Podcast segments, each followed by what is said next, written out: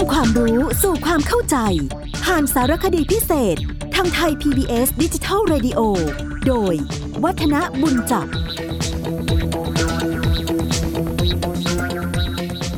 สวัสดีครับท่านผู้ฟังครับ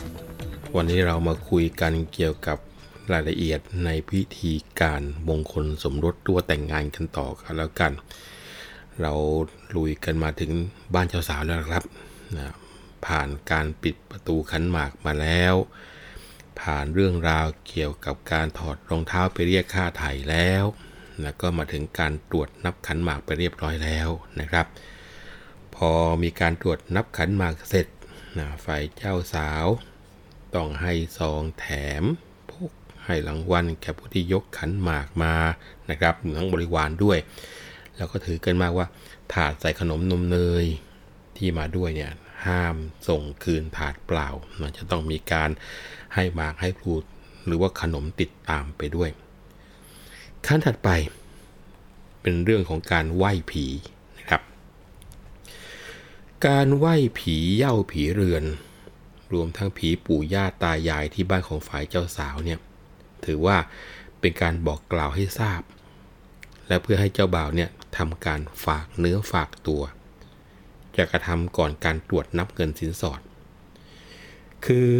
เมื่อขบวนขันหมากของเจ้าบ่าวขึ้นบนเรือนแล้วเนี่ย เท่าแก่ของทั้งสองฝ่าย จะนำคู่บ่าวสาวไปไหว้ผี โดยเท่าแก่ฝ่ายหญิงเนี่ยจะจูงมือเจ้าสาว เท่าแก่ฝ่ายชายก็จะจูงมือเจ้าบ่าวให้นั่งคู่กัน การไหว้ผีท่านฟังครับเขาจะนิยมไหว้ที่เสาดั้งกั้นเรือน หรือว่าที่ตั้งของรูปปู่ย่าตายายซึ่งเสียชีวิตไปแล้ว การไหว้ผีนั้นก็นิยมใช้ทูบแค่ดอกเดียวนะครับ มันไม่ได้ใช้สามดอกอย่างไหว้พระ แล้วก็นอกจากเครื่องเส้นแล้วก็อาจจะมีผ้าไหว้ที่ทางเจ้าสาวนี่จัดเตรียม หรือว่าจัดหามาให้ด้วย แต่ในปัจจุบันในการไหว้ผีเนี่ยก็จะมีการใช้มือพนมกราบธรรมดาสามครั้ง แต่สมัยโบราณ เขาจะมีการทำคำกล่าวเป็นพิธีการ ยาวบ้าง สั้นบ้าง อันนี้ก็แล้วแต่ที่จะนิยมกันในแต่ละท้องถิ่น ถือว่าเป็นคำบอกกล่าวแล้วก็ขอพร ตามธรรมเนียมของคนไทยเนี่ย เมื่อจะกระทำการเรื่องอะไรก็ตามท่านผู้ฟัง ย่อมจะมีการบอกกล่าวปรึกษาผู้ใหญ่ให้ท่านได้รับรู้ นี่ถือเป็นความงดงามอย่างหนึ่งของการใช้ชีวิตนะครับ พอเสร็จจากการไหว้ผีแล้วเนี่ย ถึงจะมีการตรวจนับสินสอดที่เคยเล่าให้ฟังไป แล้วก็ทำพิธีไหว้พ่อไหว้แม่ รวมทั้งญาติผู้ใหญ่ของทั้งสองฝ่าย ซึ่งตัวนี้เขาเรียกว่าพิธีรับไหว้ ในพิธีรับไหว้นั้นนะครับ นิยมจัดสถานที่เพื่อที่จะให้เป็นการสะดวกของคู่บ่าวสาว ก็คือจัดเก้าอี้หรือว่าเสือไว้ ใครที่จะต้องมาทำพิธีรับไหว้เขาก็จะมานั่งในสถานที่นั้นต่อหน้าคู่บ่าวสาว พอทำพิธีเสร็จแล้วถึงจะลุกออกไปนะเพื่อที่จะให้คู่อื่นหรือคนอื่นเนี่ยเข้ามาทำพิธีรับไหว้ต่อกัน การไหว้ญาติผู้ใหญ่หรือพิธีรับไหว้เนี่ยนะครับ จะไล่เรียงไปตามลำดับอาวุโสนะปู่ย่าตายายลุงป้าน้าอานะอายุมากไหว้ก่อนนะ ส่วนใหญ่ พ่อแม่ของฝ่ายหญิง ซึ่งเป็นเจ้าของบ้านเนี่ยจะให้เกียรติ โดยการที่ให้ทางฝ่ายชายทำพิธีมารับไหว้ก่อน หรือจะไหว้ปู่ย่าตายายญาติผู้ใหญ่ของทั้งสองฝ่ายก่อนก็ได้นะอันนี้ถือว่าไม่ได้ถือเคร่งครัดนักนะครับ การรับไหว้เนี่ยเมื่อพ่อแม่ของฝ่ายชายหรือฝ่ายหญิง ไปนั่งคู่กันในที่จัดไว้ ฝ่ายเจ้าบ่าว ฝ่ายเจ้าสาว ซึ่งนั่งคู่กันอยู่ในฝั่งตรงกันข้าม จะกราบลงพร้อมกันที่หมอนครั้งหนึ่ง แล้วก็ส่งพานดอกไม้ทูบเทียนให้ พ่อแม่ก็จะยื่นมือรับ กล่าวให้ศีลให้พร หรือไม่ก็อวยพรให้กับคู่บ่าวสาว ซึ่งเป็นลูกของทั้งสองฝ่าย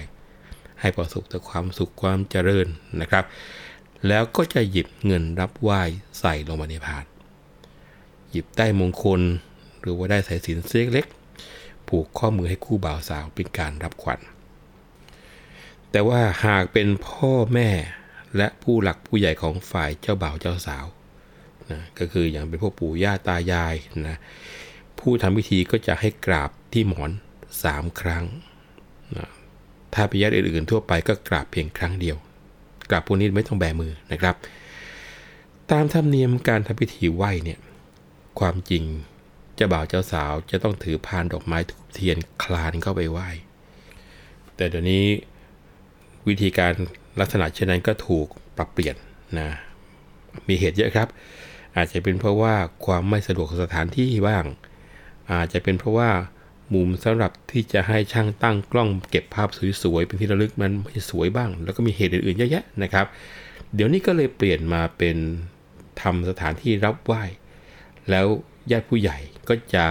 ผลัดเปลี่ยนกันไปนั่งให้ไหว้อย่างที่ว่ามานะซึ่งสะดวกแล้วก็ไม่คลุกคลักเหมือนสมัยก่อนที่ผู้ใหญ่ต่างคนต่างนั่งคนละมุมคนละมุมคนละมุม แล้วก็ให้บ่าสาวค่อยคลานไปหาคลานไปหาอย่างนี้นะครับ เงินรับไหว้ทั้งหมดนั้น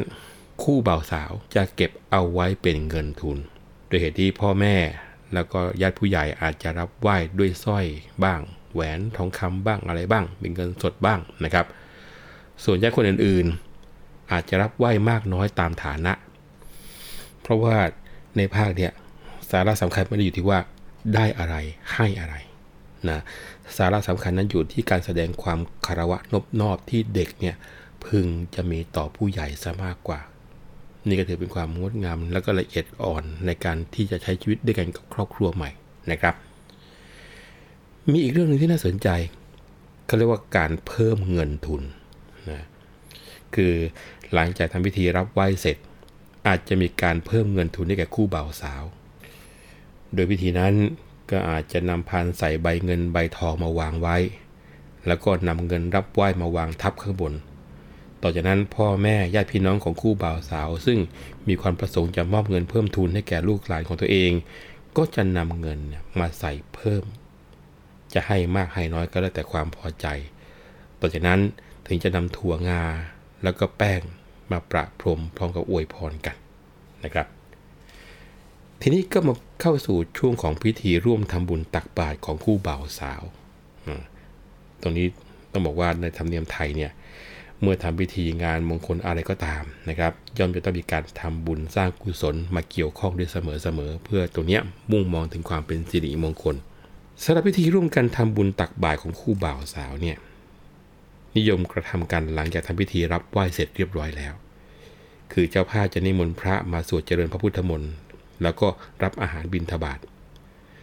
การตักบาตรเนี่ยแต่เดิมนะครับให้เจ้าบ่าวเจ้าสาวตักกันคนละทัพพี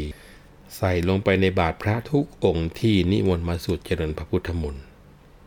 แต่ต่อๆมาเนี่ยกลายเป็นว่าคู่บ่าวสาวเนี่ยร่วมจับทัพพีเดียวกัน ตักบาตรพร้อมกัน ซึ่งเรื่องนี้เป็นความเชื่อท่านผู้ฟัง แล้วก็มีการเปิดว่าลงรายละเอียดว่า หากฝ่ายหญิงได้มีโอกาสทำบุญร่วมชาติตักบาตรร่วมขันต่อไป ก็จะได้เกิดมาเป็นคู่กันทุกชาติไปอีกนะแล้วก็มีคติความเชื่ออีกอันหนึ่ง เกี่ยวกับการตักบาตรของคู่บ่าวสาวว่า ถ้าผู้ใดจับที่ยอด หรือว่าคอทัพพี ผู้นั้นจะเป็นใหญ่เหนือกว่าคู่ของตน ซึ่งต้องเลื่อนมือมาจับตรงปลายทัพพีนะผู้ใหญ่ของทั้งสองฝ่าย จะแอบกระซิบบอกคนของตัวเองว่า ให้รีบจับทัพพีที่คอ แต่ว่าจากการที่มีเคล็ดอย่างที่ว่าเนี่ยนะครับ ถ้าหากว่าต่างคนต่างแย่งกันจับก็คงจะไม่ค่อยจะน่าดูเท่าไหร่ในงานมงคลอย่างนี้นะครับ ก็ต้องบอกว่าอาจจะแก้เคล็ดด้วยการที่ผลัดกันมาจับที่คอทัพพี นี่คงจะได้แหละนะครับ เพราะว่าโอ้โหพระต้องก้าวรูป ซึ่งจะเป็นจำนวนพระที่นิยมนำมาใช้ในการพิธีเหล่านี้กัน คราวนี้พอพูดถึงตัวนี้เกี่ยวกับการนิมนต์พระมาสวดเจริญพระพุทธมนต์ในงานมงคลสมรสเนี่ยนะครับ แต่ก่อนนะครับ นิยมนิมนต์เป็นคู่ เช่นนิมนต์มาสี่รูปบ้าง 8 รูปบ้าง แต่ว่าเดี๋ยวนี้นิยม 9 องค์ หรือว่า 9 รูป เพราะว่าคนไทย เชื่อถือเกี่ยวกับเลข9ว่าเป็นเลขแห่งมงคล หมายถึงความเจริญรุ่งเรืองก้าวหน้านะโดยนับพระประธานด้วยเป็น 10 องค์ ก็ถือว่าครบจำนวนคู่พอดีนะครับ ในการทำพิธีสวดเจริญพระพุทธมนต์ทั่วไปนั้นเนี่ยเจ้าภาพจะทำมาที่จุดทูบเทียนบูชาพระ แต่ว่าในงานมงคลสมรสจะนิยมให้คู่บ่าวสาว เพราะถือว่าเป็นผู้ที่สำคัญที่สุดในงาน แล้วก็บางครั้งไม่ได้ใช่เฉพาะในส่วนของการที่จะให้บ่าวสาวเป็นผู้ที่จุดทูบจุดเทียนหรอกนะครับ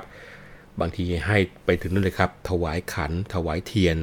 เพื่อที่จะให้พระท่านเนี่ยทำน้ำพระพุทธมนต์แล้วก็นำน้ำพระพุทธมนต์ที่ว่าเนี่ยไปใช้อีกทีหนึ่งเพื่อที่จะใช้ในการเป็นน้ำสังสำหรับหลังในพิธีรดน้ำต่อไป การตักบาตรร่วมกันของคู่บ่าวสาวเนี่ย อาจจะกระทำอีกครั้งหนึ่งในวันรุ่งขึ้นหลังจากวันแต่งงาน โดยที่คู่บ่าวสาวจะต้องตื่นแต่เช้าทีเดียวนะครับนำอาหารข้าวอาหารหวานไปดักรอพระที่จะออกบิณฑบาตผ่านหน้าบ้าน เหมือนกับเป็นการตักบาตรของชาวบ้านทั่วๆไปนี่แหละ แต่ว่าในครั้งนี้ถือเป็นกรณีพิเศษ อาจจะทำติดต่อกัน 3 วัน 7 วันหรือ 9 วัน อันนี้ก็ถือว่าแล้วแต่ความคิดในความที่จะเป็นสิริมงคลของแต่ละคนแต่ละคนกันไป คราวนี้ก็มาเข้าสู่พิธีรดน้ำสังนะเพราะว่าพิธีรดน้ำสังหรือว่าหลังน้ำสังเนี่ยจะกระทำหลังจากที่คู่บ่าวสาวร่วมกันทำบุญตักบาตรแล้วก็ฟังพระสูตรพระพุทธมนต์รวมทั้งถวายจตุปัจจัยทยธรรม เมื่อพระฉันพัตตาคารเสร็จเรียบร้อยแล้วนะเมื่อถึงเลิกรดน้ำสังเนี่ยพระสงฆ์ผู้เป็นประธานจะทำการเจิมให้แก่คู่บ่าวสาว ฝ่ายชายนั้น พระสามารถเจิมที่หน้าผากเป็นจุดแต้ม 3 จุดได้โดยตรงนะแต่สำหรับฝ่ายหญิง พระท่านอาจจะจับมือฝ่ายชายจุ่มแป้งเจิม แล้วก็จับไปเจิมหน้าผากให้กับเจ้าสาวของตัวเอง เพราะว่าพระท่านไม่สามารถจะถูกเนื้อต้องตัวผู้หญิงได้ถูกไหมครับ คราวนี้หลังจากที่ทำพิธีเจิมเสร็จ จึงจะทำการสวมมงคลแฝดให้กับคู่บ่าวสาวคนละข้าง ก็จะมีสายโยงห่างกันราวสักสองศอกเศษ ความยาวขนาดนี้ก็เพื่อความสะดวกในการที่จะไม่ให้ตึงเกินไปนะครับ ส่วนปลายของมงคลจะโยงมาที่บาทน้ำมนต์นะครับ มาผ่านที่บาทน้ำมนต์แล้วก็หางสายสินพระสงฆ์ก็จะส่งกันไปโดยจับเส้นเอาไว้ในมือ จนถึงองค์สุดท้ายก็วางกลุ่มได้สายสินเอาไว้ในพาน หากเป็นการรดน้ำตอนเย็น เหมือนที่นิยมกันในสมัยนี้ ก็จะมีเพียงมงคลแฝด ไม่มีสายโยงนะครับ แต่ตามธรรมเนียมสมัยก่อนเนี่ยจะต้องมีสายโยงไปที่บาทน้ำมนต์แล้วก็พระสงฆ์ด้วยเพื่อที่จะให้ท่านเนี่ยสวดเจริญพุทธมนต์ในขณะที่ทำพิธีรดน้ำหรือว่าหลังน้ำสัง คู่บ่าวสาวก็จะต้องไปนั่งในที่จัดไว้นะมีหมอนสำหรับรองมือ แล้วก็ผ่านรัดน้ำสัง ส่วนเพื่อนเจ้าบ่าวก็ไปยืนให้กำลังใจอยู่ข้างหลังญาติผู้ใหญ่ก็จะทยอยกันมารดน้ำหลังน้ำอวยพรตามลำดับ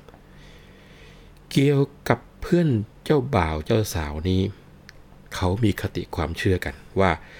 ควรเลือกคนที่มีอายุน้อย หรือว่าใกล้เคียงกับคู่บ่าวสาว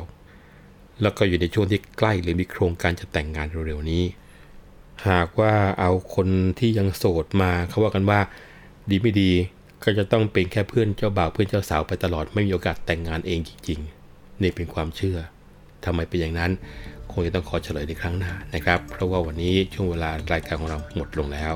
ผมว่าท่านบุญจับขอลาไปก่อนนะครับ สวัสดีครับ